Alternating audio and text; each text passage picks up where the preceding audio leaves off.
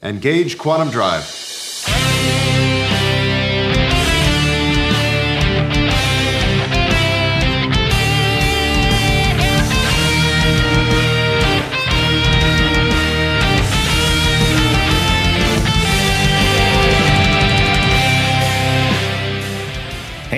And welcome to Quantum Drive. I'm Rob, I'm Katie. and our ongoing mission is to discuss every episode of The Orville. Today we'll be discussing season three, episode two, Shadow Realms, which was written by Brannon Braga and Andre Bormanis and directed by Jon Cassar. We have no new reviews this week, but remember, if you would like to leave a review for the podcast, you can go to Apple Podcasts and leave a five star written review, and we might read it on the show. We do, however, have an email. We have an email? We have an email. Oh, the I'm excited excitement about on this. your face. I know, okay. literally. I'm like, wait, okay, I'm, I'm listening. Okay, this is a good one. I like this a lot. Okay. So it starts off saying, I am Laszlo from Europe. Hi, Laszlo. I love your podcasts. As a huge Orville fan, I have been trying to find good sources on the internet that talk about the series, and you are definitely the biggest gem I have found so far. Oh my gosh. I am almost through with all of your episodes, and honestly, they always make me smile and laugh a lot. That makes me so happy. You definitely possess and produce a great balance between thorough, rational analysis of the episodes and personal opinions, feelings, and insights. It's simply very entertaining to listen to the two of you. It feels as though you are good friends of mine just telling me about something we all like. And just in general, there's a great back and forth conversational chemistry between the two of you. One thing I would love for you to maybe mention about the series, because I haven't heard it so far, is the funny inconsistency about a moneyless galactic society. They don't use money, yet they present things like Priya being an antique stealer for the highest bidder, importing expensive beverages for the bar on the Orville, and Ed offering to the Navarians to go nuts on the M&Ms because they are on the house. These all seem quite illogical if you can materialize almost everything.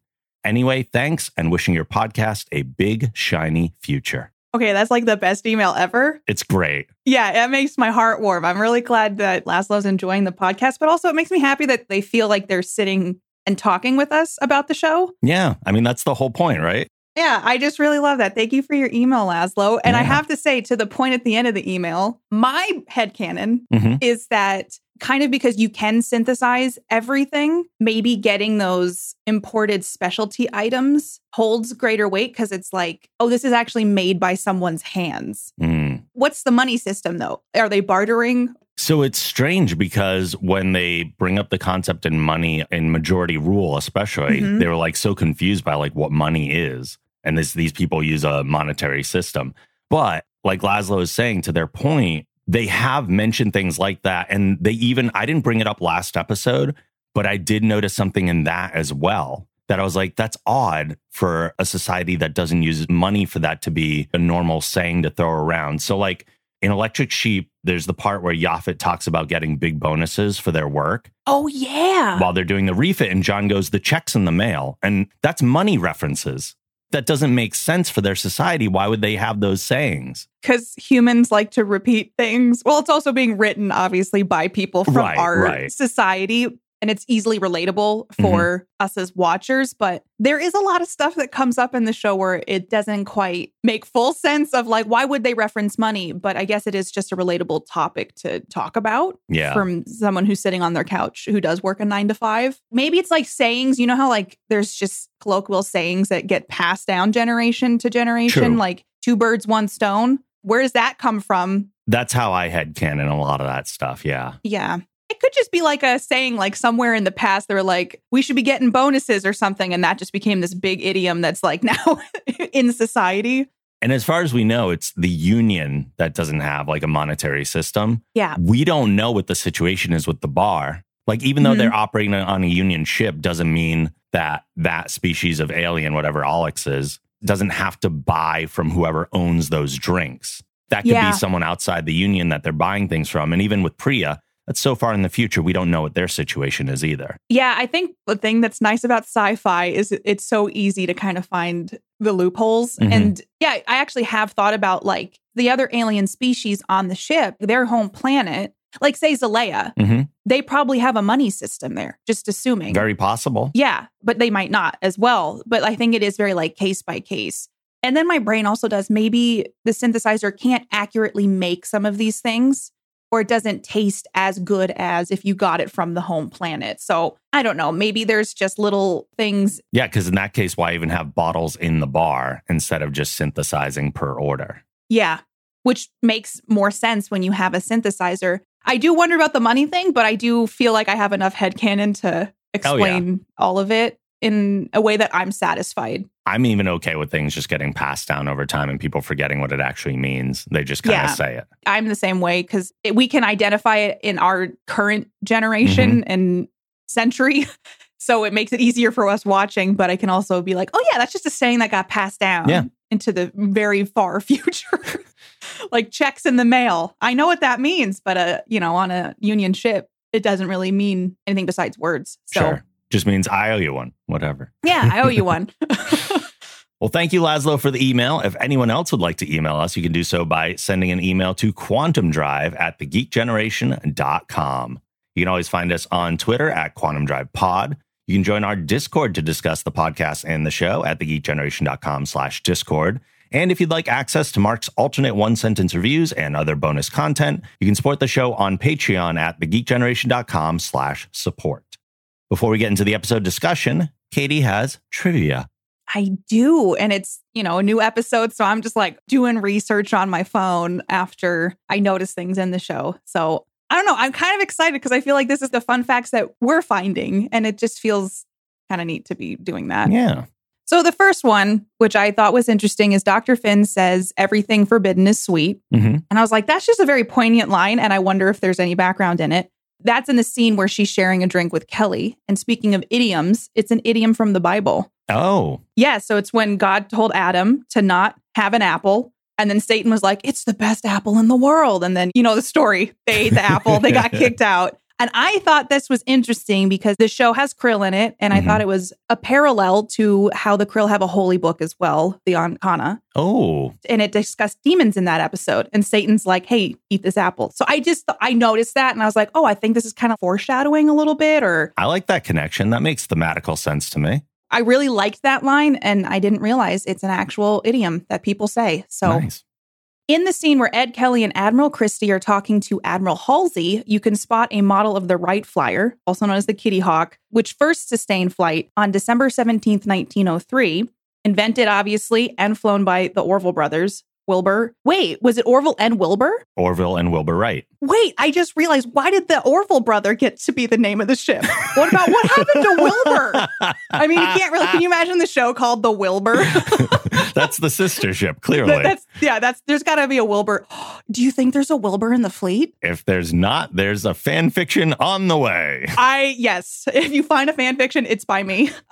Um, but obviously, Orville and Wilbur Wright pioneered the era of aviation. So the name of the spaceship, the Orville. Yeah. I thought it was neat because they didn't have to put a little Wright flyer in the corner. But No, but that stuff's so nice. Yeah, the details. I have to talk about this. There's the pep talk Ed gives on the bridge before they enter the expanse. He is quoted saying, May the force be with you. So now we know Star Wars is canon in the universe. Heck yeah. They've actually mentioned Yoda before, too. So Yeah, I just felt like this was another confirmation. Yep. And I know there's controversy about if Star Trek's in this universe as well. But yeah, so he does give a pep talk where he says, May the force be with you. In the credits, one actor who is playing an alien is credited as an arachnid alien, which confirms, I think, that the aliens have a spider like heritage. They also look like spiders. Oh, absolutely. Yeah. But I thought it was interesting because I'm like combing the credits and I just saw that it said arachnid alien. And I was like, hey. So I think that there's some sort of spider heritage to that alien species. Yeah. I was hoping we were going to get a name for him, but I don't think there's any to be found, especially when the credits just say arachnid alien. I do feel like there will be more of them in the future. I just have a feeling because at the end, what he says. I can see that too, for sure. Yeah. Brannon Braga has said that this episode was inspired in part by asking the question, What are the krill afraid of?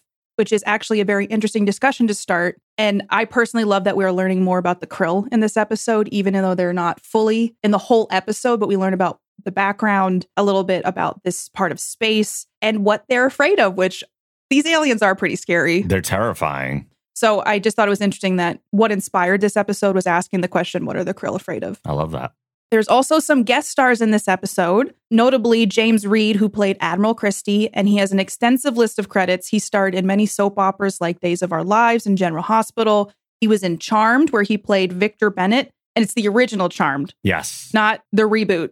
He's also in Legally Blonde as Elle's father. Yeah. He has a guest spot on Star Trek Voyager and a miniseries that seems very popular entitled North and South, Mhm. which I have not watched, but I'm intrigued by. And then as I was looking stuff up about him on Twitter, Seth MacFarlane gave a shout out to James for being on the show. And James replied, Thanks, Seth. Amazed at all you do and all you do so well. Working on the Orville New Horizon was an absolute gas. If I can't ride a horse, put me on a starship. Heck yeah. I just like that. Couple things with the Star Trek connection. So, for Voyager fans, if they're wondering what exactly he played, there was a seventh season two parter called Workforce. And he played, uh, I might pronounce it wrong here because I haven't watched this episode in a long time, called Jaffen. Mhm. And then in that movie, North and South, you mentioned, Yeah. he has a brother in that movie who is played by Jonathan Frakes. Oh, Sometimes when I look up guest stars, it just unlocks all this other stuff I want to watch now. And that makes me really want to watch North and South. It looks like it's a mini series, and I think it's based on a book.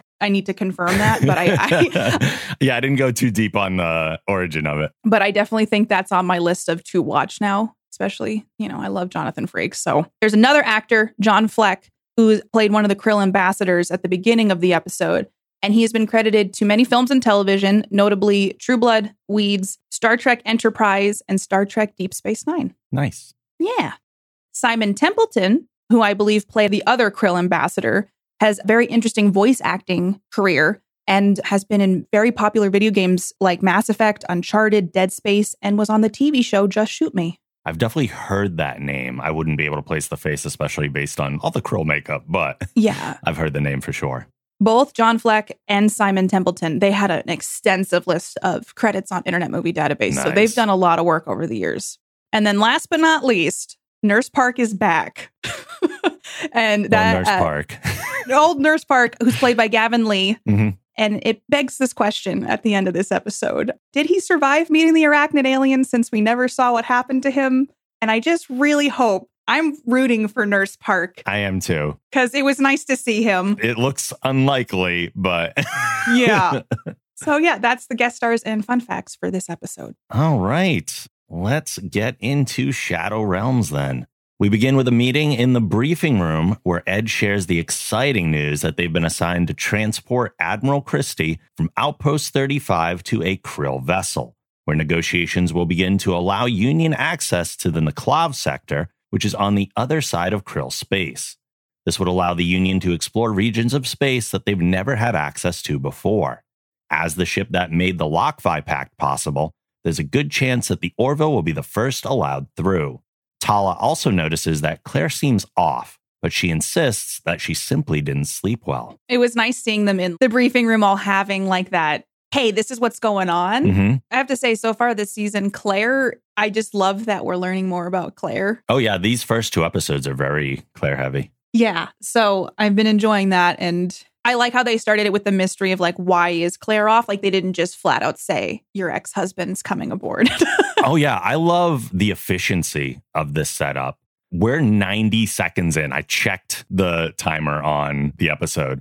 We're 90 seconds in, and they've already established that there's an exciting exploration mission ahead. Mhm. They're continuing to evolve the relationship with the Krill, and they're creating some intrigue around Dr. Finn. Mhm. All that in 90 seconds. I got excited too that we're seeing more krill right Yeah. out the gate. And it was a great way to start the episode. And then you're also like, but what what's off? It like makes you interested in the episode because you're like, why is Claire off? Okay, there's a new admiral we're meeting Mhm. and the krill are involved. Yeah, So I'm on board immediately.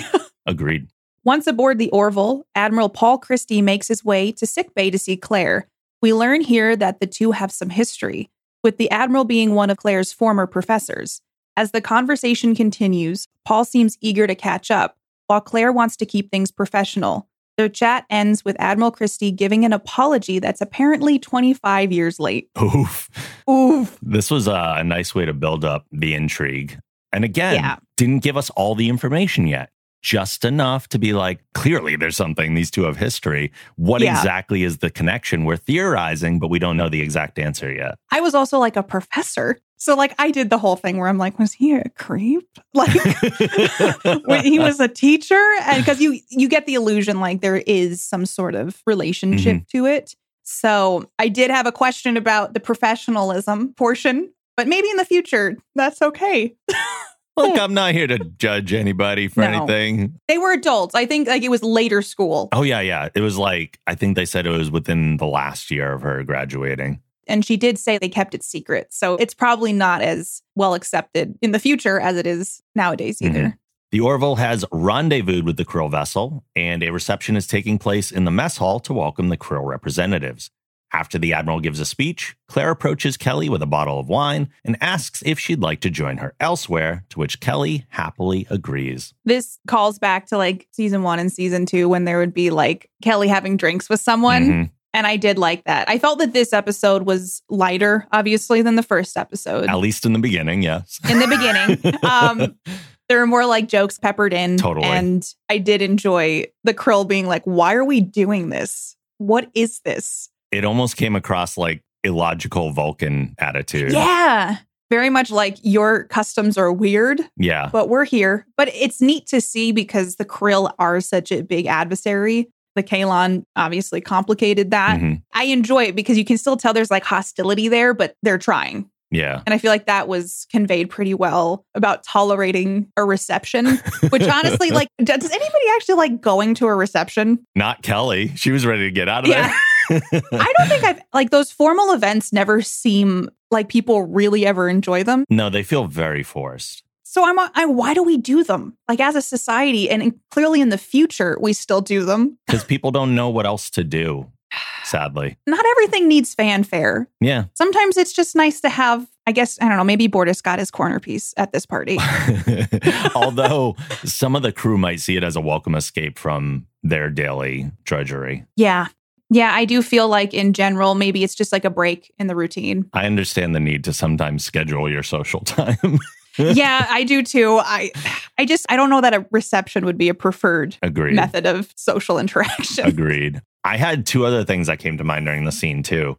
So, as we get the titles for this episode and we go through that shot of the asteroids like parting as they're Yeah. revealing the ships that are rendezvousing with each other, my first thought was the visual effects department did not have to go that hard, but they did, and I appreciate it. Yeah. I noticed that scene too because it was like, ooh, an asteroid belt. But the thing is, I made a note as well. The CGI and special effects look really good. Mhm. I watched another show recently and it's comparable, probably budget wise. And I just was like, the graphics in the Orville look better. Mm, like it just looks real. And that's what I appreciate. You don't sit there and you're like, oh, that's a fake asteroid. It looks genuinely like someone filmed through an asteroid belt. Absolutely. Yeah. The movement of the shot and everything is so wonderful. And it's almost like a gate opening, revealing the two ships and stuff. So wonderfully done. The other thought I had, and I know we've seen large amounts of the crew together before, but I can't remember another time where we saw this many Union officers in such close proximity. And it never occurred to me just how rare the blue command uniforms are. Mercer, Grayson, and Bortus, I think, are the only ones on the entire ship wearing them. And it really stands out in the scene. This was the first episode that, because I know the costumes and the uniforms got an upgrade this season, that I really noticed the details in the uniforms as well from like the badges and the admirals. They're not shoulder, are they shoulder pads? they're not shoulder pads. I know what you mean. The shoulder adornments. Yeah. I don't know if we just haven't had a lot of close up shots of admirals so far, but just noticing the pattern on Mm, the shoulder adornments. And there's not a lot of people wearing blue on the ship. I've also noticed that. This is later in the episode, but there's a red shirt who gets, mhm. and I just thought that might have been intentional. But yeah, I've, I feel like this was the first episode I sat down and actually noticed a lot of the details in the costuming and Yeah. the new uniforms. But I guess I never really look at rank too much, which I probably should pay attention to more. Yeah, I don't either. Not so much rank, but definitely like color of uniform. hmm And I know we compare to Star Trek a lot, but even like in Trek, there were lesser ranked people who were still wear red, even Yeah. though they weren't the captain or the commander. But in the Union, it seems very different, where only your top three officers get blue, nobody else. Yeah, which blue is kind of a royal color, if I remember correctly, too. So I don't know if that's intentional. Purple, the most royal, but that's for admirals. See, I wonder if that was like that had to have been intentional. They get closer to purple as they go up. You get closer to purple as you go. It's like a black belt in karate, but it's just like you get more royal. well, now we have questions for the costume department. You know what? Like, honestly, I really would love to pick Mary Chisholm's ideas and process through this because Oh, for sure. this is another episode where you get a better look at Isaac's uniform in the dark and just the lights that are on it. Like, I was just living for that because I love lights. Clearly, if you can see my background ever, uh, I love LEDs and just the fact I'm like, he's got light, he's lighting up the way. I just love seeing Isaac's upgrade. yeah, Just everything looks really clean this season for sure. costuming wise. At their private party, Claire confides in Kelly and reveals that she was previously married to Admiral Christie. The doctor goes on to say that it fell apart because she was looking for a partner, while he was looking for a bed warmer. She gives him an ultimatum and he walked away. Hmm. Damn. that can be the result of the relationship starting out the way it did, like professor student. yeah. That's a rocky ground to form a real relationship. I know they've worked for some people in real life, but that's a rocky foundation that is very likely to end in something like this.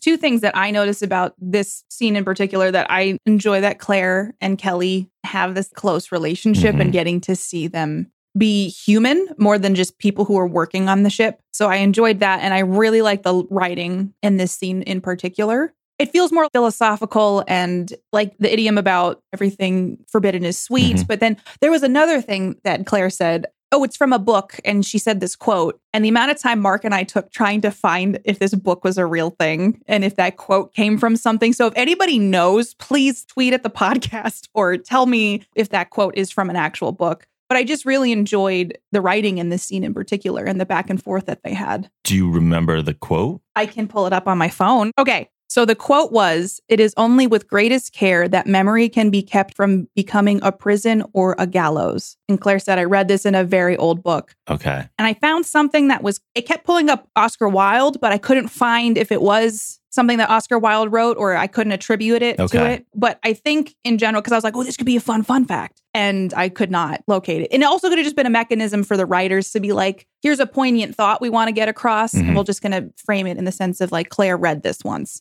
If anyone out there knows what that's from, hit us up. Let us know. Please let me know. It's killing me. Mercer, Grayson, and Christie join the Krill representatives in the briefing room for the negotiations.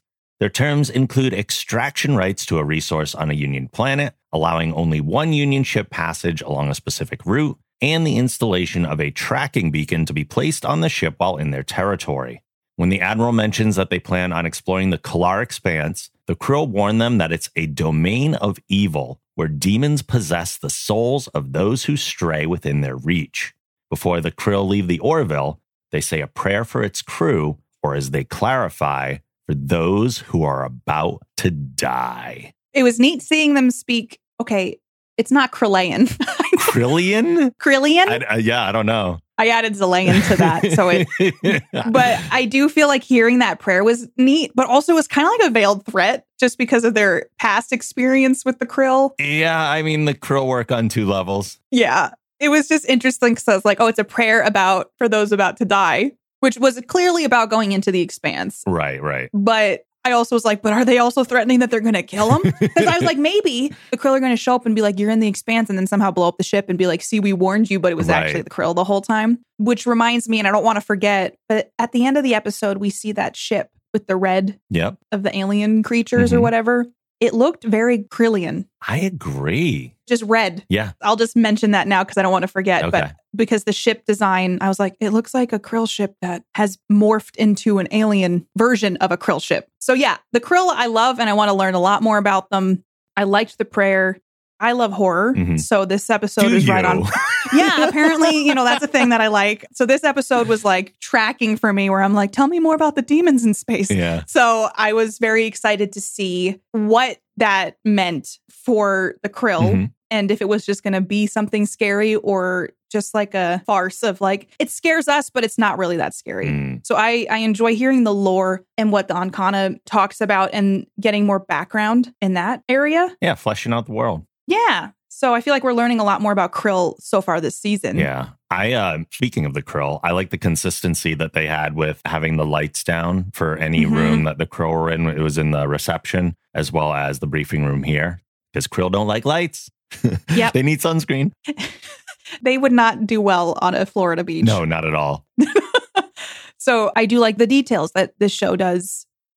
And I'm not trying to compare it. I never want to be that person, but I'm watching another show and the continuity errors, man, they are just glaring to me. And I know it's tough. So when you're filming things, some stuff doesn't line up perfectly, but I really appreciate a show for the editing and the directing and making sure that shots are set up in a way Mhm. that it's not so jarring that someone's hand is up by their face and then the next shot it's down by their hip.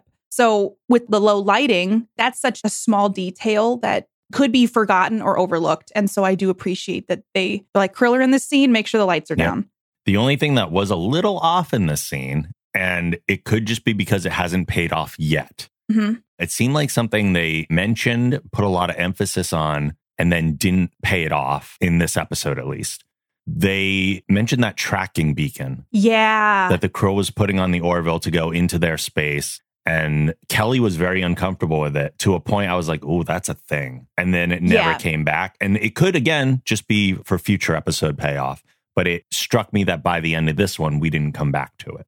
I do wonder if it's a show of faith of, oh, we're trusting the krill now. Maybe. So maybe it was a little bit of that, but I do feel like it could be foreshadowing for the future mm. because Kelly was very much like that goes against all of our protocol. Yeah. And the thing is, too, that's odd is they're like, we're going to put a tracking beacon on you, but we're not going to save you if any issues come up. Oh, yeah. They just wanted to make sure they didn't deviate from that path, I think. Yeah, that's what's interesting to me is that they're like, oh, you're going to go into the expanse, but if something happens, like we're going to know where you are, but we're not going to help you. Yeah. Because they don't want to go. No, I do feel like maybe that will come up later. I don't think I gave it a second thought, to be honest, but they did spend a bit of time talking about that. Hmm. I'm curious. it curious. could just be like, hey, yeah, like we trust the krill now enough to put a tracking beacon on our ship, but also I could be thinking too hard about it. I'm just saying it struck me. it's okay. I do that too with other things where I'm like, what does that mean? A call is made to Admiral Halsey to debate whether or not they want to take the warning of the krill seriously. Christie mentions that it seems like none of their ships have entered the expanse in more than a century, while Ed adds that the passage from the Anhkana mentioned shadow realms and demons with eight eyes and huge fangs. Concluding that their mission is exploration despite the risk, they decide to go ahead with their plans. So I know we've kind of gotten ahead a little bit here and there anyway, but while the Krill definitely added some mythology to their version of the story, the information with the dangerous creatures with eight eyes and fangs ends up being spot on. which it's an interesting discussion to have when you look at the Bible Mhm. and how like people take stuff so literally, even though it's a lot of metaphor. Yeah. And then this is it's a demon with eight eyes and huge fangs, which is what it actually is. Yeah. So I just like the discussions that the Anhkana can potentially bring up later on. They're not actually demons and not actually sucking souls out of people, but Yeah. you can see the interpretation of that definitely. The eight eyes, though, and the fangs are those are just accurate. Yeah. I've just enjoyed getting to learn more about their holy book, that this is a story within it. hmm but it's dead on. They interpreted it as demons with eight eyes and huge fangs, but it's just like that bacterial spore type thing Yep. that makes you into a spider demon. No, it's not a demon, it's spider creature. Spider demon arachnoid alien creature. yes, Yeah. one of those. That seems like a long name for this species. I hope that that's like the scientific term for it. and then it's in a parentheses, like after. I can't remember what you said, but it's just I can't that. either. I've already lost it. At Muska's, Paul finds Claire eating alone and joins her. He tells her that he'll be staying aboard for their upcoming mission, a decision only partly influenced by her being there. He also shows the doctor that he still keeps his wedding band with him, a band made of Xelayan sunstone. When Paul asks if she still has hers, Claire tells him that she's not interested in continuing to revisit the past. Fully friend zoned. Fully.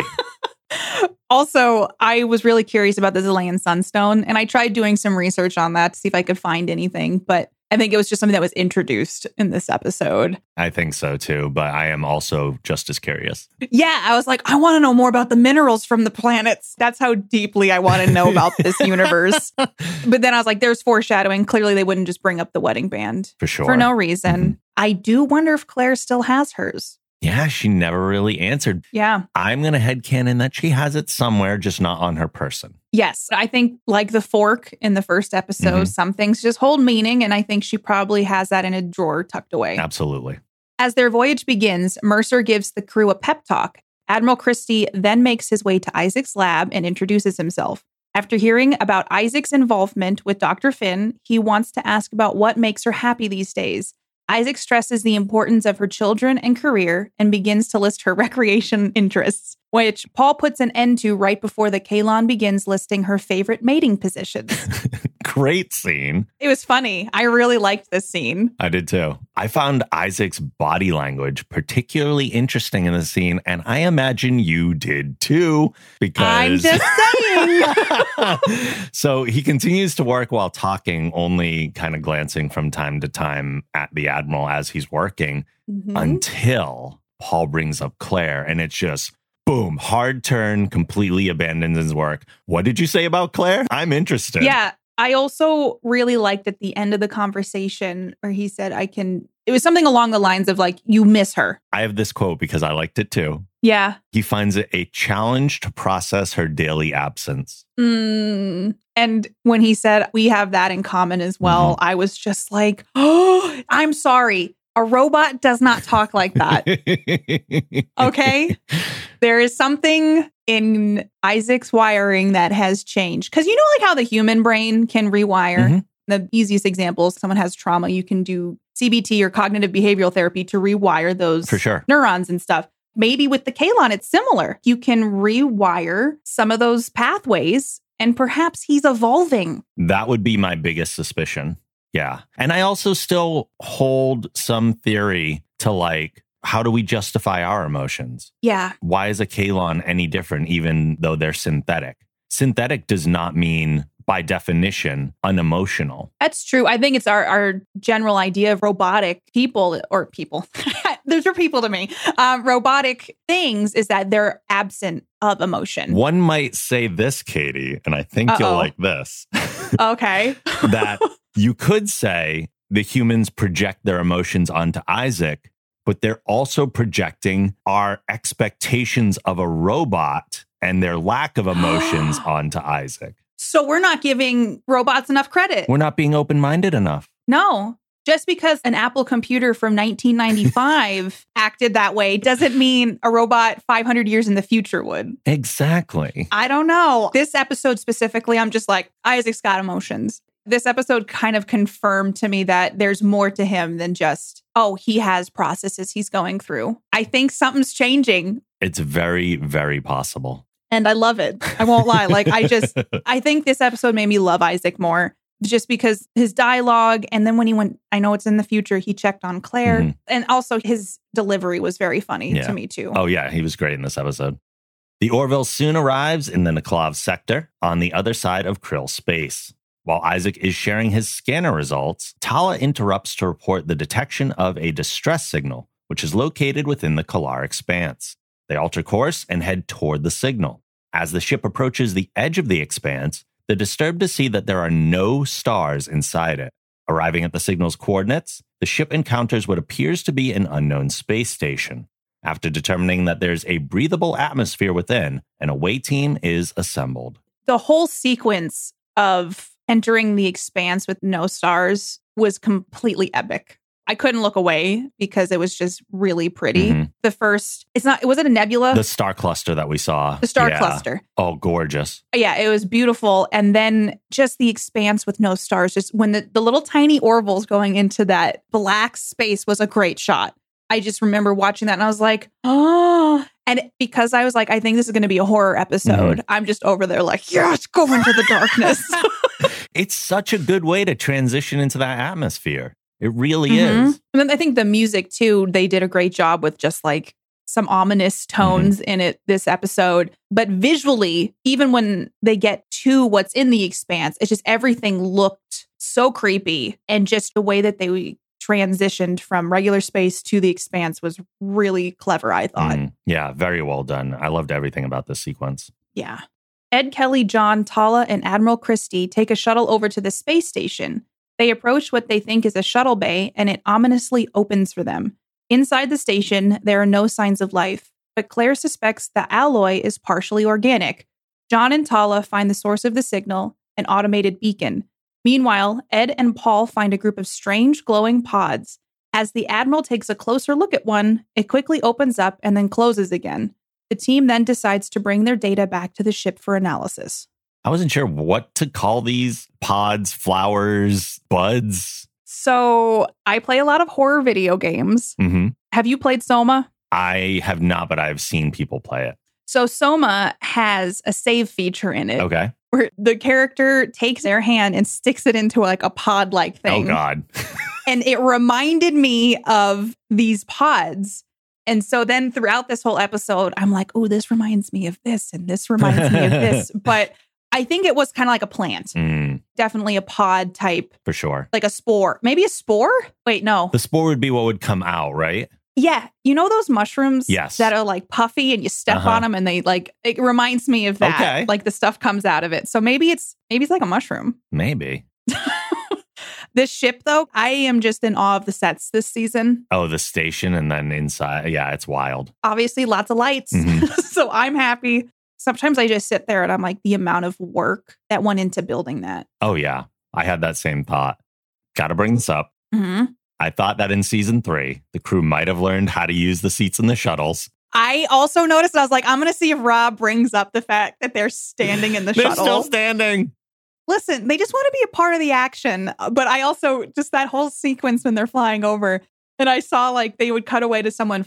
I think it was John flying, and you could see the hands of Mm-hmm. The so people on the back of the chair. And I was like, Rob's probably like, "Mm, why won't they just sit down? I get it, but also, come on. the seats are right there.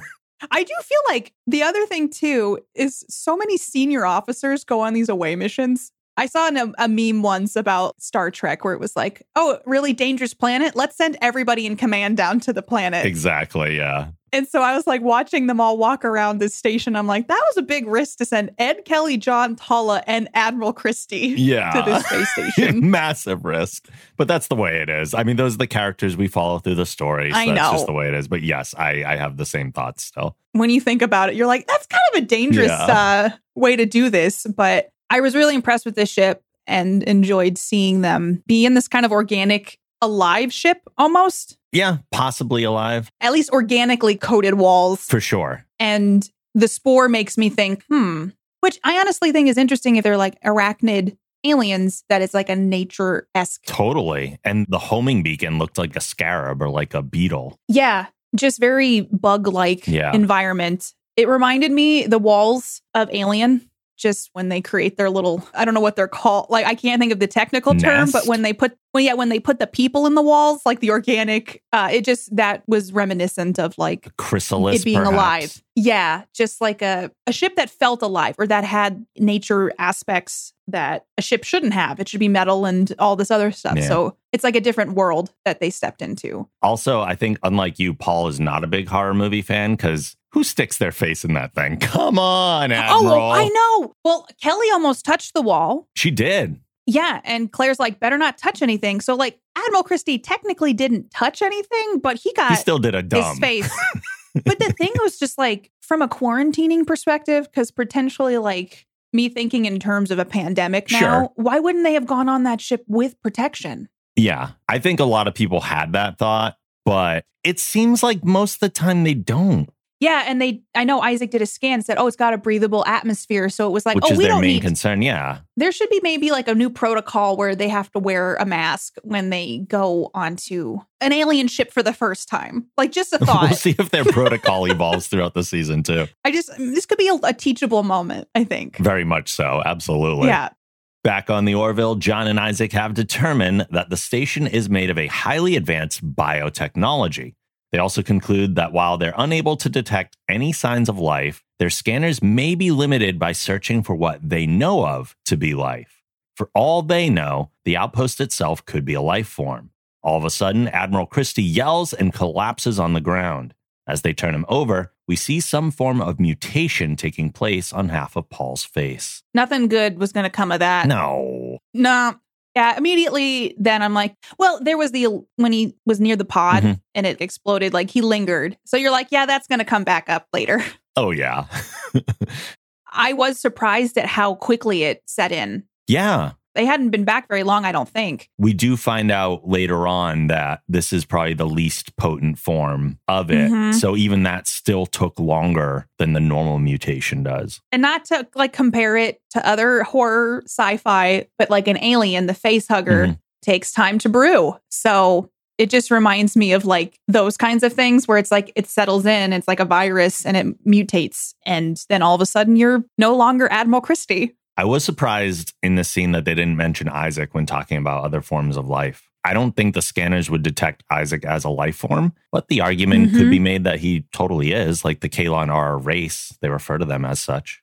Maybe at this point they've built into it since they know the Kaylon exists that, that it would account for Kaylon. I think it would now, yeah. Yeah. But if they were unfamiliar with the Kaylon and went to a planet of them, would it detect life forms? I don't think it would. I wonder if the alien also would be picked up. I guess it would. I think that would, would because it's organic. Yeah, I think like we have with whatever parameters they have set defined as life form, which is probably like organic, gives off some sort of body heat or unless they're cold, blood, I don't know, whatever. Yeah. You would think movement though would be picked up. Yeah, yeah, they would probably pick up some movement, which there's probably not a ton inside, but if it is alive, which it might be, we still don't know. Perhaps it was Yeah. breathing the way those lights were going and stuff. I don't know. It's interesting because I do feel like this is a new species they're encountering. Mm-hmm. So it was kind of neat to see it from the origin point. Oh, totally. Yeah. They lost a few along the way though. Oh, yeah.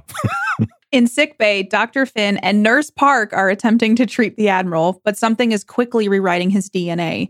Claire needs more information. So Ed, Talla, and John head back to the station, this time wearing protective suits. Talla approaches the pod and takes a sample of the microbes it spits out. John then reports that the distress signal has stopped, but a new signal is transmitting the coordinates of the outpost like a beacon. Oh, good. How scary. But then it's like, who's controlling that? How did it know to switch? Ooh. How did they know someone got infected? Maybe it could sense that the DNA was starting to change or something. Either that or it's just a response to the pod opening. Oh, yeah. maybe like if they had worn the suits and nobody got infected, but the pod opened, maybe it still switches just as like, oh, someone Yeah. discharged. And then Yeah. I wonder. It's glad they were wearing protective suits. Yeah. And I think that the suits were something that, like, we got to see more detail of this episode. Oh, totally. Yeah. Especially in the dark. I like how the lights Mhm. determine, like, even if it's so dark that you have a little trouble making out their faces from a distance, Yeah. because we had one of each color there, it kind of let us know who was who just by seeing the lights. Yeah. I also saw there was lights in the helmet Mm-hmm. illuminating their faces. And from an acting perspective, I wonder if that's difficult. To have the light shining on you like that? Yeah. maybe. it looks really good on camera, but I'm like, is that annoying as from like an acting perspective? Just like there's like lights in my eyes. Ugh. At least they're from below. I feel like that helps a Yeah. little bit. But the suits were really cool to see more in depth and more in action, Mm-hmm. and just made me think, hey, should have probably put those on the first time we came over. You know, you live, you learn. Back in sick bay, the mutation of the Admiral has progressed. He's not in pain, just scared. He asks Claire to take the ring from his pocket and put it on his hand because if he dies, he wants to make sure it's with him. The returning away team reports to the doctor that they've captured a bacterial spore unlike anything in their database, so they'd like her eyes on it when they get back. As Claire looks up from the call, Paul is gone. When she reports this to the bridge, Kelly asks Bortus to alert security, but he's been locked out by Admiral level command codes. Main power has also been taken offline, and a dampening field is up. That admiral works quick. Yeah. You would think there'd be a sensor on the bed Ah, interesting. Yeah. because in hospitals here they have bed alarms. Mhm. So if there's a patient who, well, I work in the medical field, so that's why I know this, but if someone who shouldn't be getting up and is impulsive, Mm-hmm. they will have a bed alarm. So it'll sense when someone gets out of the bed and it'll set an alarm off at the nurse station. So in the future, you could probably put a force field up or something. That was my thought. Why is there no quarantine field for this unknown spore that's inside of this body? Yeah, that's something too. Like you would think full protocol of like this man might be contagious mm-hmm. because he's mutating and getting new eyeballs on his face. Let's just put a field around Right. him and let's just wear some protective gear because Claire's getting like up close, like, I'm going to fix you. Like, she's like right on him. And so the future obviously might have more advanced ways to deal with illness, but I feel like this was something that no one really knew what was going on with. So I think if there's anything we've learned about the way the union operates, or at least the way the Orville operates over the last two seasons, they are a very fly by the seat of your pants operation. they're very like, yeah, let's just handle it like when it comes up. Yeah. It's going to be fine. You think a man who's growing eyeballs on his face isn't going to be on the move anytime soon. So I can kind of see, but maybe some restraints, maybe a little Maybe. something to keep him, keep him on the bed. So yeah, I guess in the future, maybe they'll install some like bed alarms, a force field. this is the first time any of these types of things are happening. So, like, oh, yeah, that's what we should have done. They're just learning now. yeah. I will say that it was neat, neat to see the Orville go dark I mean, yeah. in the sense of how creepy Yeah, it was. yeah. With the expanse of space behind them, and you can just see the lights going out throughout the ship, and it's just floating there. How scary would that be? To just not have any power, you're drifting literally in space. Meanwhile, outside, no stars. So, like, pure black. hmm That's kind of like worst case scenario. And I think being in a situation like that is genuinely horrifying to think Mhm. about. You just don't have the control. And the admiral clearly had enough wherewithal that whatever was taking over him knew you got to do this to the ship before I think the full transformation happened. That too, and I think we learn later on that they are more mentally there Yeah, than we perceive them to be throughout most of this episode. because they seem very animalistic. exactly, yeah. Yeah. Dr. Finn grabs a flashlight and heads towards her quarters to check on Marcus and Ty. Nurse Park hears a sound in the corridor and goes to investigate, only to find the Admiral's uniform discarded on the floor.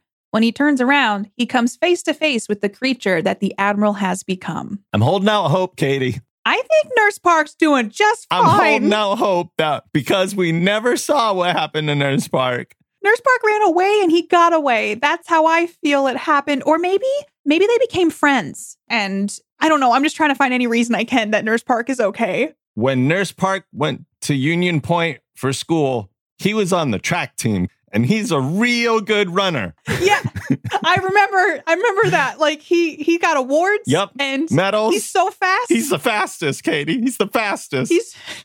I really like. They didn't show it, so I just hope that they'll find him like huddled in a vent. Months later, he's been surviving in the vents. We're not in denial. You're in denial. It's like that holding on hope because they didn't show it. Yep. But also, it's a creature reveal. What did you think when you first saw the creature? It looks awesome. Yeah. Obviously, scary, gross. Yeah, it looks super cool. This is when I feel like the episode became a creature feature. Yeah. which sometimes I've seen some shows where it doesn't always go well. And you're like, man, really wish I, I had the illusion of the creature versus actually seeing the creature. Right. And I actually was very satisfied with the creature. Just the movements alone were so scary. Oh yeah, I didn't consider that. I didn't consider like if we saw throughout most of the episode only the quick movements and the the shadows and people just being nabbed off the screen or but yeah, the creature is effective enough that they can have confidence in letting it be in the full light almost. Which I think is a testament to it because I mean, I watch a lot of horror movies, I watch a lot of horror TV shows.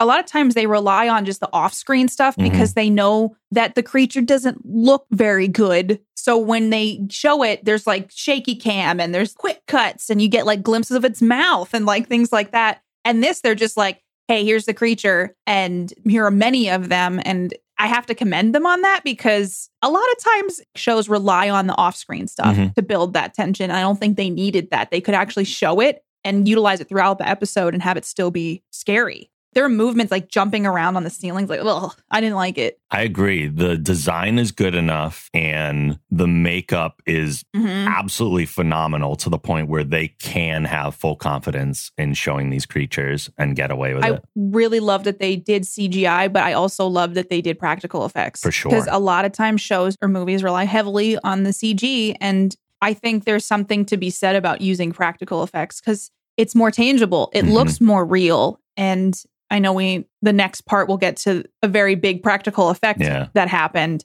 that I feel like they pulled off really well. Yeah, it was worth all the effort. Mm-hmm. As the shuttle returns to the ship, they have to dock manually due to the power outage. Claire makes it to her quarters only to find the boys missing. Marcus and Ty, however, have just arrived at sick bay looking for their mother. As the crew attempts to restore power, the boys have moved on to the mess hall only to encounter the alien. Lieutenant Woodson finds them, but before he can help them out, the alien jumps him and spits in his face. The goo rapidly mutates the crewmen, and the boys run through the corridor where they finally find their mother. Man, at first I was like, oh, it's just melting his face off. That's what I thought. Yeah, I was like, oh, so it's just like again, alien, acid blood. But then I was like, oh no, it's transforming him. I think it's the eyes, right, that give it away Oh. first as they start to Mhm. come in. Oh, that I believe was practical effects for that whole scene, or at least partially. Yeah. If it wasn't, then the most insane CGI I've ever seen. Yeah. It looked practically done and to such an impressive level. And just like we were talking about in the prior scene, that they were confident enough to show that. hmm It was gross. Like it was kind of like, this is scary. Yeah. And I did notice like he's wearing a red uniform. I was like, and the whole time I'm like, he's gonna die. He's dying. I can already tell. Because he's like, there's nothing here. We're fine. I'm like, you're about to die. That's classic horror movie stuff. And the aliens crawling on the ceiling, which reminded me of Resident Evil. Okay. The- yeah. And so I'm just sitting there just appreciating all these maybe nods to horror franchises, or maybe just they're like, hey, it'd be cool if they crawled on the ceiling like a spider could. But it reminded me of that and just the attack when it jumped down from the ceiling. And you don't expect it when it spit in its face. I was like, oh, it's just how it kills him. Mhm. But instead, I'm like, oh, they're making like an army of these. And apparently, the acid is a rapid transformation. How scary would that be? Oh. to uh-huh. be in a situation where someone's like, let's go, I'm going to take care of you. And then poor kids, These kids have been through so much. they might need to have some therapy at some point here. I mean, it's a good thing their mom is a therapist too.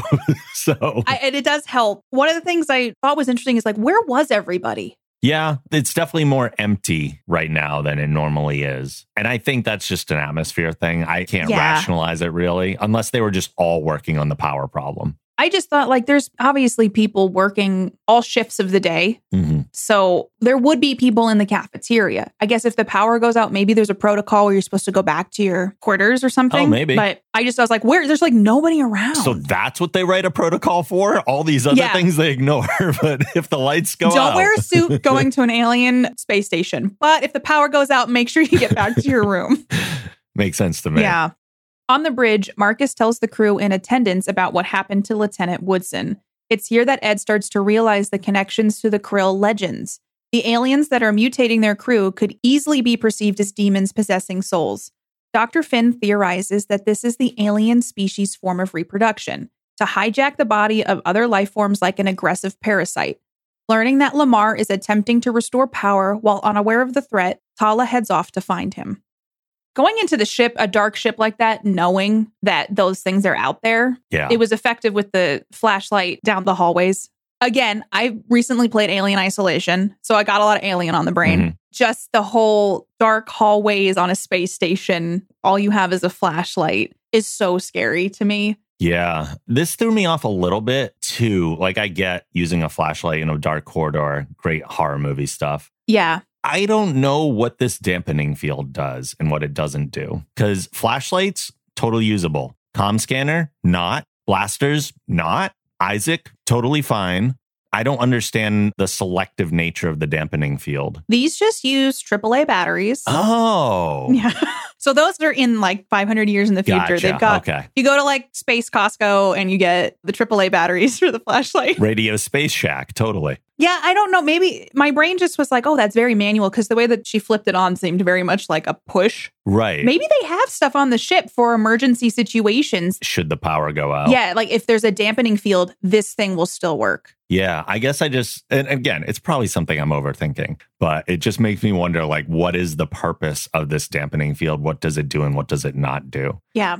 The Kaylon are advanced enough to maybe have workarounds for it. Maybe. And then I think about they have like a little emergency kit they break out. They're like, oh, a dampening field's on. They they open it up and they have like a flashlight in it. But they haven't figured out the tech for the comms yet. I can totally understand the comm scanners not working. Yeah. Like the dampening field scramble scanners, cool, get it. yeah. Why don't the blasters work? That's the one I can't wrap my head around. Well, they had rifles at some point. Was that after they turned the power back on, though? That's after the uh, auxiliary powers back. Maybe it harnesses the power of the quantum drive. And once the quantum drive is out, it can't fire.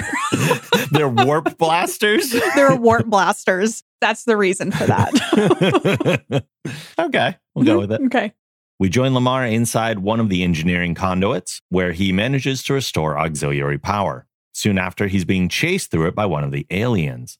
As he makes it back into the corridors, he encounters more of them. Seeing no other options, he locks himself behind a force field in the brig.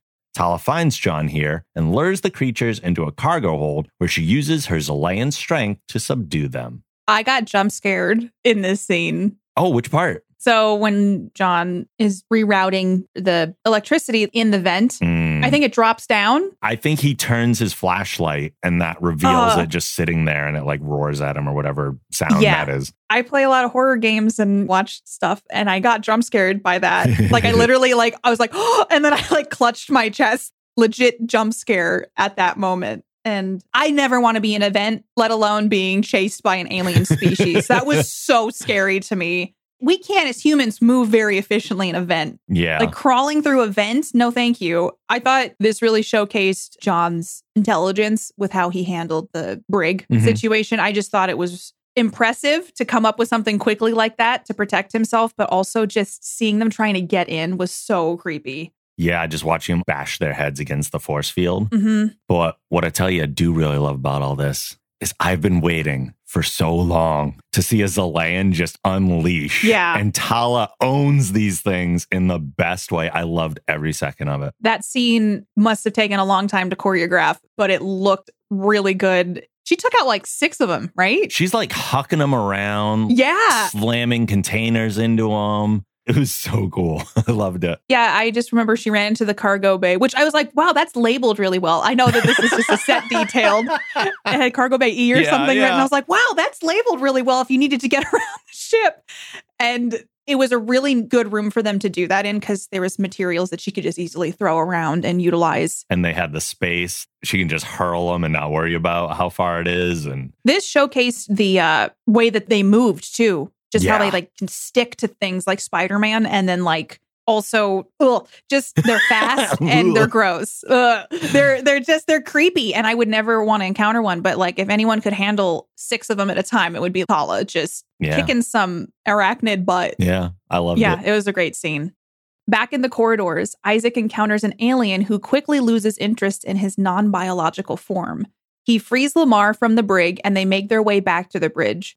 John has restored communication and they contact Claire in sickbay. She comments that it'd be helpful to have one of those aliens to examine, and just as she does, Talla enters with one of the unconscious creatures. I'm assuming unconscious, maybe dead. I'm going to say dead.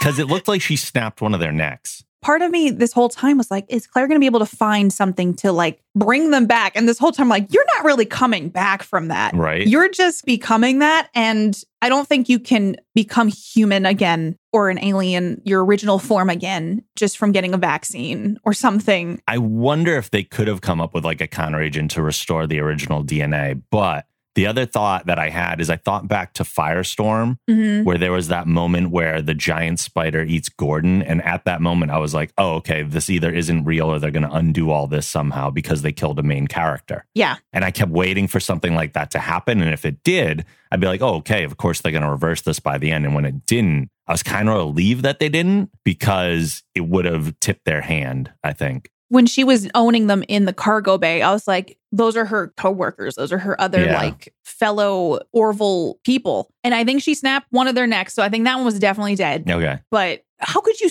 Does she like snap? Oh, no, I agree with you. I just don't know if that's the same one she brought back. Oh yeah, I know. I think the one I would assume she brought back was the one she slammed between the cargo. I assume so too. I wasn't sure though if the doctor could do as much with a dead body as she could with an unconscious one. That was my confusion. Not that it Maybe it wasn't that one. Yeah, because I mean, wouldn't the one between the two cargo things be like Oh, be crushed. crushed and smushed, like like a yeah, I know, like a bug.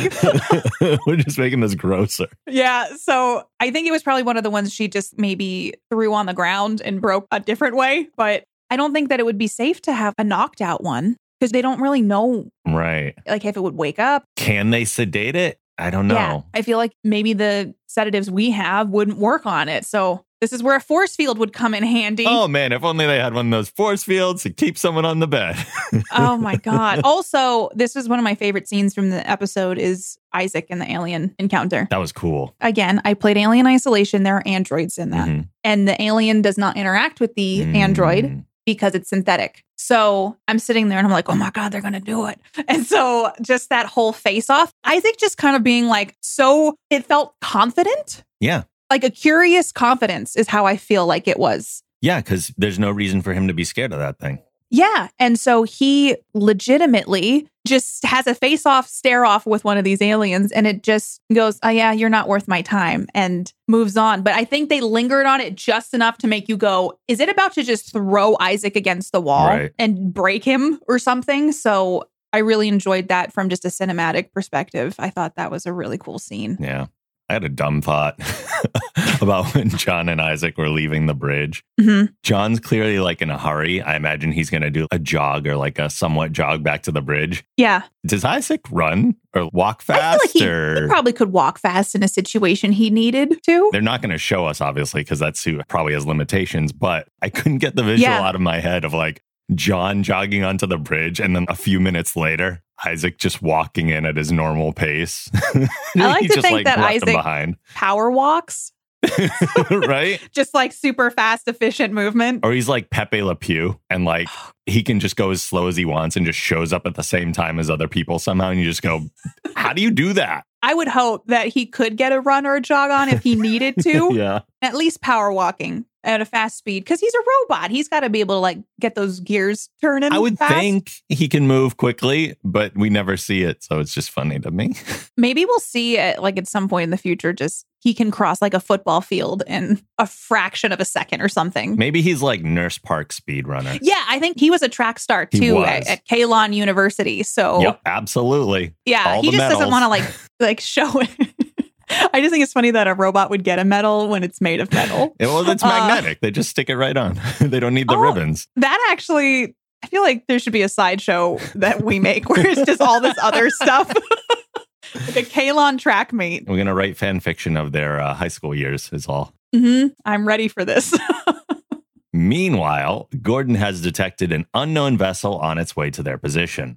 Claire's analysis of the alien gives her the idea to create a synthetic virus that, to the crew, wouldn't be stronger than the common cold, but to the aliens would be toxic.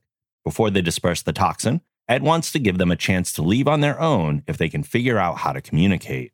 Claire asks Talla to scan the ship for Xelayan Sunstone, which would give them the location of the Admiral thanks to the wedding band. Sunstone came back. There it is, pays off. He's wearing a pinky ring. hmm I'm impressed that it stayed on considering the transformation. Yeah, I mean, his finger didn't like super puff up or anything, so that's great. No. But yeah, I want to know more about the gemstones. I want to know like the ship has a capability though to scan for like specific Oh, yeah. minerals, which is probably an obvious thing, but how cool is that? Like, can you imagine being in your house like I've lost my keys. Let me just put in the coordinates or like not in the coordinates. Let me put in the materials and I'll find my keys. Like that could be an actual useful thing in society. Although most people would probably not have thought to scan the particular alloy that makes up their key to find their key. And then when they lose it, like, oh, man, I knew I should have done that. I think it would be yeah, it would be a very unique feature of a house to have. that would be awesome. I don't know, but they found him. I like that they're lurking in engineering. Just it was kind of implied that he's like the ringleader of them. Oh, totally. Yeah. Ring leader. Oh, I didn't even mean to do that. That just that was a happy accident. nice. Yeah, We also get uh the best exchange in the entire episode in this scene. with Bortus. yes. You might get the sniffles. I am prepared. I loved that. Bortus and Isaac are my two favorite characters from the show. I love them all, honestly. yeah. but just the delivery of some of the lines from Isaac and Bortus are the things I walk away with the So episode, just being like, yeah. So when they're talking about the common cold being dispersed and him just being like, I am prepared, like I just, it's a very Bortus mm-hmm. response. Loved it. Because I know we haven't seen much of Bortus yet this season. So I'm taking any little little crumbs I can get. He gave us some gems during this Oh, one. he did. I really enjoyed the writing in this episode. Yeah. And there's some lighter tones in it. Oh, for sure. The scan reveals that the Sunstone is in engineering, so the doctor makes her way there with the help of an armed escort party. When they arrive, Claire makes her plea for the Admiral to come talk to her, and he appears. She informs him about the virus and the approaching ship and asks that he take his people and go. The creature manages to speak and says that it will mutate them all, so the doctor gives the order to release the toxin. Knowing they're in danger, they agree to go. Okay. So this is probably the biggest hang up of the episode for me, but I'm totally happy to just write it off and be like, yeah, whatever. Mm-hmm. They agree to leave. Cool. How'd they get back to their ship? I had that note as well. In my takeaway, I had a note about. I'm like, wait, how did did they fly through space? Like, or do they have? now, right this way. Everyone file into this shuttle. Yeah, I was like, everybody get in the shuttle. We're going to take you over to the ship now. The thing about it too, before like I get too far ahead, is the ship did look like a krill vessel, but different. Yes. Now, do you have a theory around this? Because I didn't think about it until you brought that up, and now I'm theorizing. I theorize that Krill went to this alien space station, got infected because they have Krill knowledge still in them. They built a ship and it's like a hybrid Krill arachnid evolution. Very much the same theory of what I had, whether or not it be a completely new ship or a pre existing Krill ship that they then adapted into their current technology. So, yeah, very much in line with yours. Yeah. So, like, you could tell, like, the lighting was obviously different. It was red, Mm-hmm. and the other alien space station was red. But the shape of the ship was so Krill esque It was. that I was like, there's just something about that. And when he says at the end, like, we will not be gone forever or not forever. We will go, but not forever, something along those lines. Yeah. I'm like, they're coming back. There's no way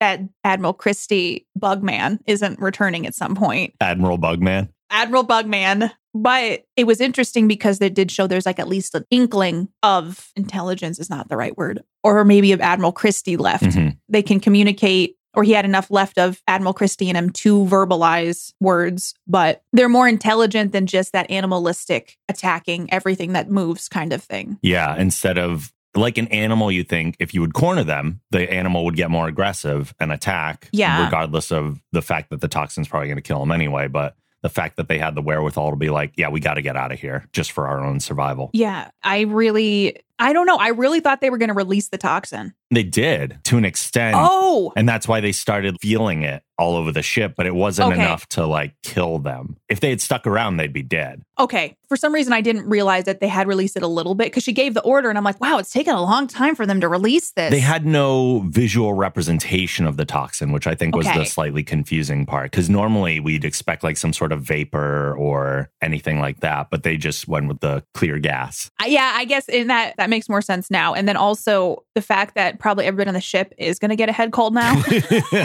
we need the aftermath. the aftermath, like the next episode, they just start with everybody going through a round of colds. Everyone has a box of tissues at their station. Yeah. like a red nose. The conversation that they have in this last scene is it makes me feel like there is going to be a return of these at some mm. point. I just do you think the makeup looked at all krill like or like there was any krill aspects to it? I didn't take a lot of time to study that, but now I'm curious. Off the top of my head, no, not a ton. And I think these aliens are designed to take over any other species. Yeah. And if they were taking over multiple, like we don't see if they took over more than just humans on the Orville, but It was implied when Claire did a scan like she wasn't sure. yeah, it was implied the one that she was looking at was definitely human before. Yeah. But some of the others may or may not have been, and we don't know that for sure. But it does line up with the lore Yeah. of so like it does seem as if the krill are able to be affected by these spores. Oh, yeah, yeah. I feel like it can take over any alien. I'm not sure that the species it takes over affects the final appearance of it, I guess is what I'm saying. Yeah. No, I see what you're Yeah. saying. Yeah.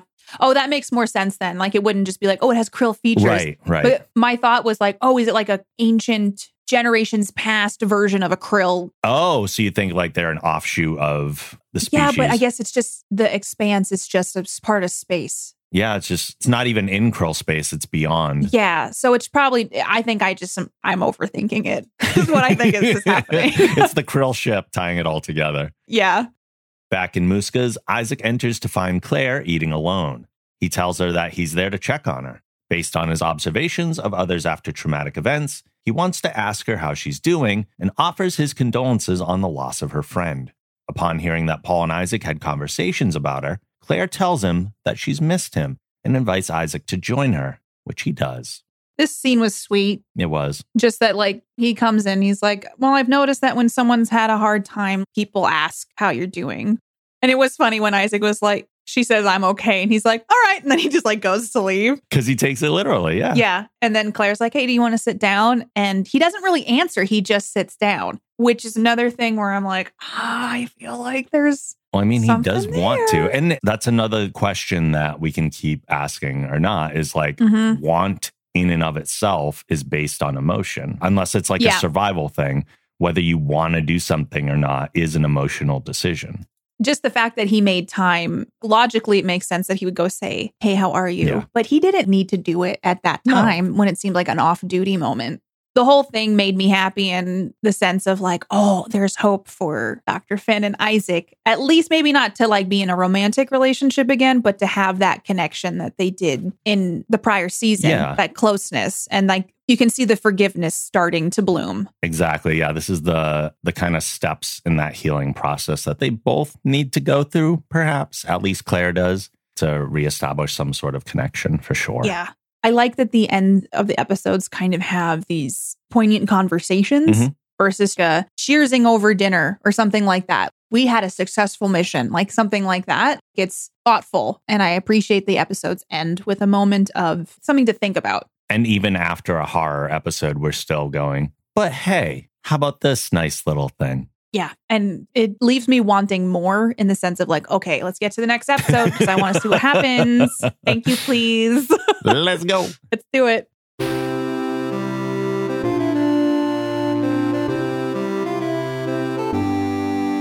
All right. Is that time? So, what is your big takeaway from this episode? I love horror, which I've stated many times. So I really loved the horror aspect of the show. I hate themed episodes, which I believe we've talked about in the past. We have. So I hate when there are episodes that have a Western theme or like it's just like, no, stick to the Mhm. formula. Even in Next Gen, when they did like the Sherlock Holmes stuff, I'm like, I don't want that. Okay. Some people really love those. I'm like, no, I just want to see space missions, please. So with this, I realized I don't hate horror themed episodes. Is this the first horror themed space show? No, I don't think so. I think I've just been more analytical about it and being Okay. like, all right, I'm okay with certain themed episodes. So I guess I'm just saying either I've grown as a person or there's certain genres I'm okay with if there's like an episode that's leaned heavily in a direction. at least towards a genre that you really like. Yeah, which makes sense. So just probably says that I don't really want to watch a Sherlock or a Western.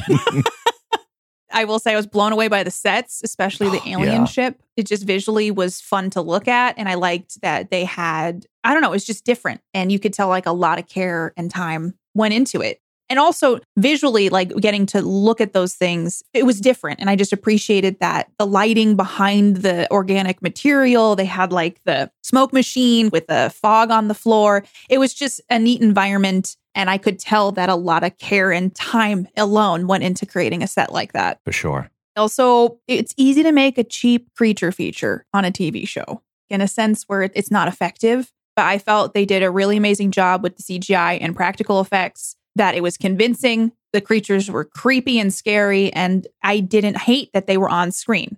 I didn't feel like it took away from anything, and I was distracted by it. So, just kudos to the special effects department again for creating a creature feature that looks good and did what it was intended mm. to do, which was be scary and not be a creature I ever want to encounter in my entire life. I said I actually got jump scared in this episode, which I already talked about, but that is a testament to an effective jump scare because it takes a lot to jump scare me. And that vent scene was probably one of my favorites. The scene with Isaac and the alien facing off was one of my favorites, and also the scene with Kelly and Claire talking. This season, I've just had a lot of moments where I'm like, oh, that was just really good. They've stuck with Yeah. me, which I know if a show is good, I end up thinking about it after the fact. Like if there's a show I'm watching and I completely don't even think about it ever again after that, I feel like that's a good tell of did I actually enjoy something or did it affect me in some way? So specific things from Electric Sheep and this episode have like I'll just be walking around my day and I'm like, that was pretty cool. so and I did enjoy the nods to different horror content because I play a lot of sci-fi horror like Alien, Isolation, also the Resident Evil Soma. I feel like Doom even was a movie. Like there's you could just feel the atmosphere of space horror. And if those nods were intentional or not, I don't know, but I appreciated it because it kind of drew from some of my favorite things I've played and watched over the years that felt like the episode had a lighter tone and I enjoyed learning more about Claire's past and the dynamic between her and Isaac now. We didn't know Claire was married before. Yeah. So getting that glimpse I love when we dive deeper into these characters' history because I'm just a sucker for wanting to learn more about them. And I appreciate, I'm like, oh gosh, we're getting more like juicy details about Claire's past. But it also was an, a vehicle in which it evolved her and Isaac's Mm. relationship. So I appreciated that. I enjoyed the space exploration aspect of the show, the expanse of no stars, the alien ship, when they lost power, when it got dark. Oh, also getting to see the manual docking Oh was yeah, neat. yeah. I mean, we've seen that on the bio ship way back in season one, but never with the Orville itself. Yeah, and then like when the I don't know the bridge thing expanded out with the lights on, and I was just like, "There's just like mm, just like Yeah. little details like that that they didn't have to. They could have just said we got to manually dock, and then just they're on the ship. Right. So I just appreciate the visual eye candy that I get to watch during the show. I'm looking forward to the aliens maybe showing up again, since at the end he said they are gone, but not forever. Mhm. I did feel that the show wrapped up quickly and it left me with some questions of how'd they get back to their ship? And then I started going through all this headcanon stuff. I'm like, how much of the crew was affected? What happened to Nurse Park? He's fine. We established this. Fast runner. yeah. So he's a fast runner. He's just an event. He hasn't just come out of the event yet. Exactly. But I, I wanted to know about like the toll it took on the crew because it was kind of a traumatic thing to happen. Yeah. And I thought Claire might be more upset about what happened. But I guess it has been 25 years. So maybe not. Yeah. I'll get into something about that in my like metaphorical deep diving, but Okay, because I do feel like it was a pretty messed up thing that happened, but I wonder you don't really fully process those things immediately after sometimes. too. So maybe it was just like a yeah, I'm fine, but maybe she won't be fine in a week. that's very possible. But it also seems like she did resolve that relationship and she seemed grateful that she got to see him one last time. But that doesn't take away the fact that you watched him transform into a spider bug man that's also true. right before your eyes. So, overall, I really enjoyed the episode. I've really liked the writing so far this season. The dialogue and discussions between characters, I feel like, has been more thought provoking and philosophical, which is one of my favorite aspects of this specific genre. Mhm. It's just having discussions that are more than surface level. So, I feel like that's been upped this season, or I'm just noticing that more. And then, plus, when you throw horror into it, I'm just like, I'm sold. Thank you for checking all the boxes for me. And I like that they tried something different with this episode that could be considered a B movie creature feature, but it, it was like an A plus creature feature. Yeah. It felt like a movie. yeah. It felt like a good, satisfying horror movie with sci-fi built in. And I don't get a lot of high, like sci-fi horror movies do not come out very often. So anytime I can get a little bit of that, I'm very happy. We don't get Event Horizon super often. So it's exciting when we get episodes that try something new. Cause I mean, they could have just stuck with the formula of the show, Yeah. which is still effective and wonderful, but they're trying some different things this season, I think. And I appreciate it all so far. So that's my takeaway. Okay. What's yours, Rob? I had a feeling you'd love this episode. Yeah. I don't know why you would think that. I don't know. Like you said, as a bit of a horror focused episode, and me, however, not being a horror fan, I was predisposed to not like this episode. However, I actually enjoyed it. no way. Yeah, I like this episode. I thought it had just the right amount of thrill. Mhm. There were parts that got really tense, but that tension, and this is one of the things that this show does that in like the first season, particularly, I was a little critical of the level of comedy and how often they went to it. Mhm. But the way that the humor is cleverly placed here and there throughout the episode in some of the highest tension moments never made it so tense to me that I was like, I don't, I don't want to do this anymore. Yeah. It was enough to keep leveling off. It kept the roller coaster going up and down instead of just high tension the whole time. And I like that. I could see that. It was the right amount of horror. Yeah. It didn't lean too gross into body horror and it didn't lean too hard. Which also would have really grossed me yeah. out. So I feel like in general, they found a good balance that it's accessible to people who don't go out of their way, like me, to watch like a horror movie. Yeah. Because even there's sometimes I'm watching stuff where I'm like, okay, that's a little too much. And I did appreciate they didn't push it over the edge, which they easily can do in horror. Yeah, for people that are like super pure hardcore horror fans, they might find some of those tension breaks frustrating, but I found it made the episode super palatable for me. It made sense for the Orville though. Yeah. If they had an episode that was just like, I think it would have removed some of the essence of what the Orville is. I agree. So that's why like they did something different, but they did it in an Orville way. Yeah. The two that come to mind most prominently for me are like I mentioned Bortus's line earlier of like prepared for the sniffles. That was fantastic. The other one that cut the tension perfectly is the part where Kelly's trying to get the power cell out of the blaster. And they're like, well, if you did it Oh, right, yeah. it would just pop right out. And that was a great bit. Gordon and Ed both. Yeah, I, that was a. I can understand Kelly's frustration. Yeah. Such a good bit, though. As you mentioned, absolutely stunning makeup work here. Yeah. Completely insanely well done. Not only with Paul's progressing mutation and like the different levels of that, but also the full body aliens. We talked the whole time about how confident they would have to be in their creature design to allow these things to be fully seen and have them still be realistically effective and scary. And they are both of Mhm. those things. And for me, I'm very thankful that they're not overly gross either. They're just creepy and gross enough. But like, I'm someone who's easily grossed out by a lot of things in horror movies. And these Mhm. were not overly gross. They weren't like dripping ooze out of their mouth the whole time. They just spit it and that was it. And I appreciated all of that. Yeah. Like in the alien movies, Giger, like the inspired art and stuff, like everything is like wet all the time. And and like the aliens are just like there's goo and stuff. And so like the grossest part I think of this episode was the acid Yeah. like being spit on it. That but then it the created actual, that transformation. Yeah, the like real time mutation of the crewman. That was it was gross, but it wasn't all like pustule and super awful like that. So yeah. I could watch all that and be okay. I didn't have to be a tremendous baby. Yeah.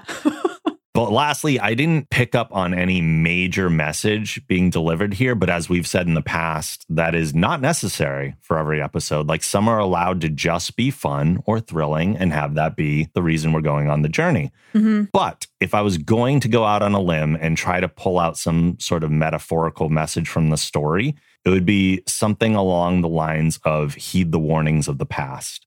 And that kind of works in two different ways with this episode, I think.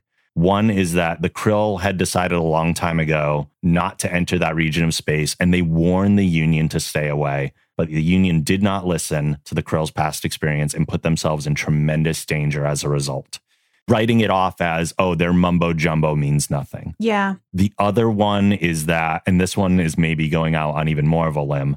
Admiral Christie was a big part of Claire's past, and she went through a lot of pain dealing with that. That pain returned along with Paul as that wound opened up again. And Claire knew it was best to avoid him as much as possible. You could even argue that the transformation into the alien creature is a physical manifestation of the emotional pain and danger that is associated with that character from Claire's point of view. I could see that. Like it's a, almost a festering Yeah. of that. Like you have that wound that's kind of healed, and then someone comes back into your life, like her ex husband, Mhm. who's apologizing 25 years too late. Yeah. And then his transformation is kind of like that. I mean, you really break down the whole episode going into an unknown, which is like that person's coming back Mhm. into your life. And so it's like a dark, what's going to happen? This person returning is scary. And then exploring that a bit. And then like him turning into something different is like that wound probably reopening and revisiting the pain. Yeah, the longer he's around, that mutation takes hold and transforms him into a physical place where at the end, it's not killed, hmm but it leaves, leaving Claire by herself without that pain, which is maybe why we don't see Claire heartbroken at the loss of this. It's her pain taking form and moving away. And maybe I'm putting a lot more on this episode than was intended. But if I was really like trying to extract something out of it, that's all stuff that I got from it. Yeah. It's like a closure. Yeah. She gets closure at the end. Exactly. He's not gone, but she's viewing him as a changed part of her Mhm. life. And then he got on the outside of the spaceship and jumped to his ship. exactly. he crawled around the outside, or they just had a nice little single file walk into a shuttle and took a trip back over to theirs. I want to see that scene if it happened. I understand why they wouldn't show that because Yeah. there is no clean way to get them to the other ship. no. And I don't think that they're probably advanced enough of an alien species to breathe out in space or be able to survive out in space. So, And they probably don't have teleportation technology. No. So, I could see that as a metaphor, though. It's getting closure and dealing with an unexpected revisitation mm-hmm. of, like, oh, this is a painful part of my past and I can't avoid it. So, I could see it as like an evolution of that and getting to that point where she confronts it and then it leaves. Yeah, I kind of feel like that fits with what happened in the whole thing. And if you look at it from a different perspective of like, oh, this is like a, a horror episode, I don't know. You might be onto something, Rob. And I didn't think about it until now, but the fact that he's wearing the wedding band at the end and everything too kind of adds to that even. Hmm. Where's hers though? Like, I want to know where her ring is and uh, if that'll ever come back up. But Yeah. I mean, it was an interesting thing to get a glimpse into Claire's past. And then literally, you don't expect this guy's going to show up and then turn into a bug alien and then No. not be able to revert back. So Nope. And she's also at when they're like in the sick bay and he's getting more eyeballs. She's like, I'm going to make that chocolate souffle for you that you loved. And he's like, I never liked that chocolate souffle. And she's like, Oh, because and he's like, You were so proud of it that I just pretended to like it. Mhm. And so then she's like, Well, I'm going to make you eat it every breakfast, lunch, and dinner if you don't get better. So it is almost like she's giving herself, with episode one and this episode two, permission to kind of not be okay and deal Mhm. with some of her stuff because she's always dealing with everybody else's stuff. Very so true. I do wonder if that's a through line of just, I feel like we're already seeing a lot of character growth in certain characters this season so far and getting more depth to issues in their lives. Yeah, I like that metaphor. I feel like it fits well for if we wanted to find something that this episode is telling. That makes sense to me. All right. Cool. Awesome. well, then, before we get out of here, we have one more thing to do because Katie's husband, Mark, is also a big fan of the Orville and always leaves us with his one sentence review.